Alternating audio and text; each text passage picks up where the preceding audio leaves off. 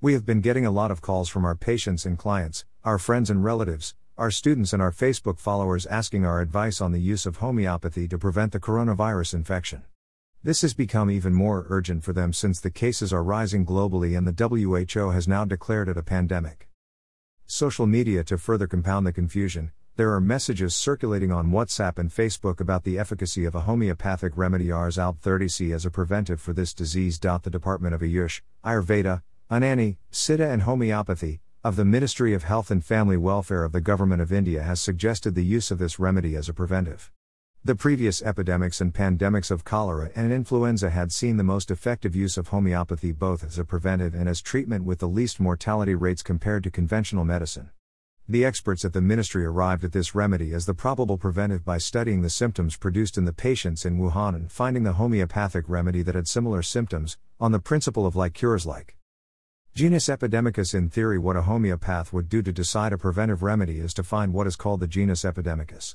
The treatment of any epidemic in homeopathy is by using a remedy called the genus epidemicus. The totality of symptoms of a given epidemic corresponding to the nature of the epidemic disease can be obtained after observing at least about 20 patients in your locality and recording the symptoms of each one. Thus, the pathognomonic symptoms of the epidemics are identified. The genus epidemicus, then, is the homeopathic remedy that has symptoms most similar to the symptoms of all the patients of that epidemic pooled together. Pitfalls, however, the symptoms were pulled from patients suffering from the effects of the COVID 19 infection in Wuhan and China. The weather, environment, food habits, physical and emotional states of people living there are different from those of people living in other countries like India, or the USA, or Italy, or Iran.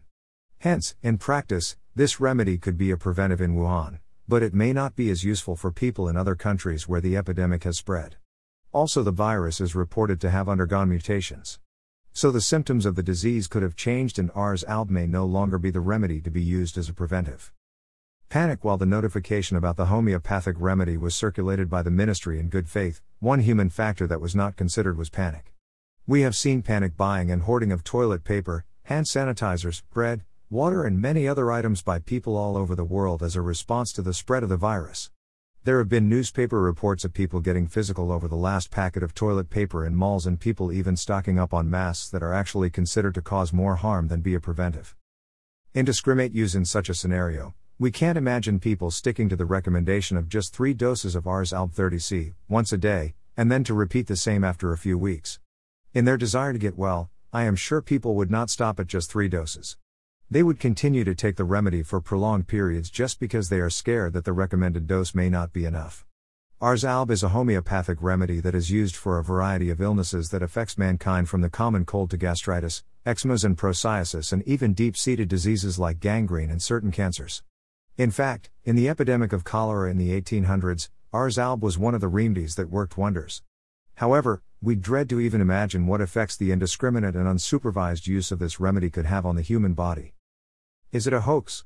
The pandemic is very much real. It is not a part of some outlandish conspiracy theory.